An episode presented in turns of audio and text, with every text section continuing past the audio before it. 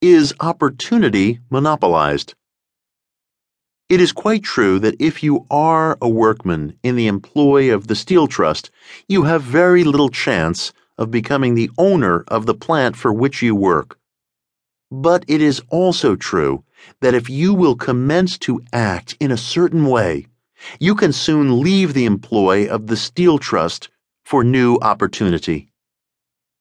At different periods, the tide of opportunity sets in different directions according to the needs of the whole and the particular stage of social evolution that has been reached.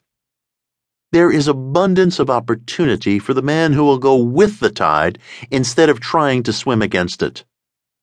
The workers are not being kept down by their masters.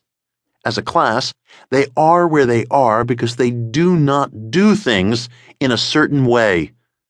If the workers of America chose to do so, they could follow the example of their brothers in Belgium and other countries and establish great department stores and cooperative industries. They could elect men of their own class to office and pass laws favoring the development of such cooperative industries, and in a few years, they could take peaceable possession of the industrial field. The working class may become the master class whenever they will begin to do things in a certain way. The law of wealth is the same for them as it is for all others. This they must learn, and they will remain where they are as long as they continue to do as they do. The individual worker, however, is not held down by the ignorance or the mental slothfulness of his class. He can follow the tide of opportunity to riches.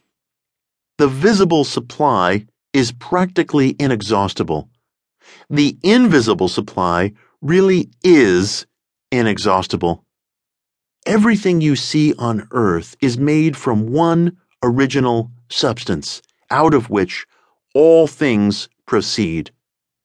New forms are constantly being made, and older ones are dissolving, but all are shapes assumed by one thing. There is no limit to the supply of formless stuff or original substance. The universe is made out of it, but it was not all used in making the universe.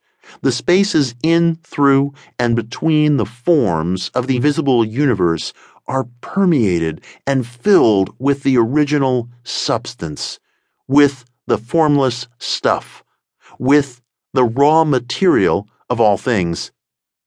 Ten thousand times as much as has been made might still be made, and even then, we should not have exhausted the supply of universal raw material. Nature is an inexhaustible storehouse of riches the supply will never run short. Original substance is alive with creative energy and is constantly producing more forms. When the supply of building material is exhausted, more will be produced. When the soil is exhausted, so that foodstuffs and materials for clothing will no longer grow upon it, it will be renewed, or more soil will be made. When all the gold and silver has been dug from the earth, if man is still in such a stage of social development that he needs gold and silver, more will be produced from the formless. The formless stuff responds to the needs of man. It will not let him be without any good thing. The formless stuff is intelligent. It is stuff that thinks. It is alive and is always impelled toward more life. It is the natural and inherent impulse of life to seek to live more.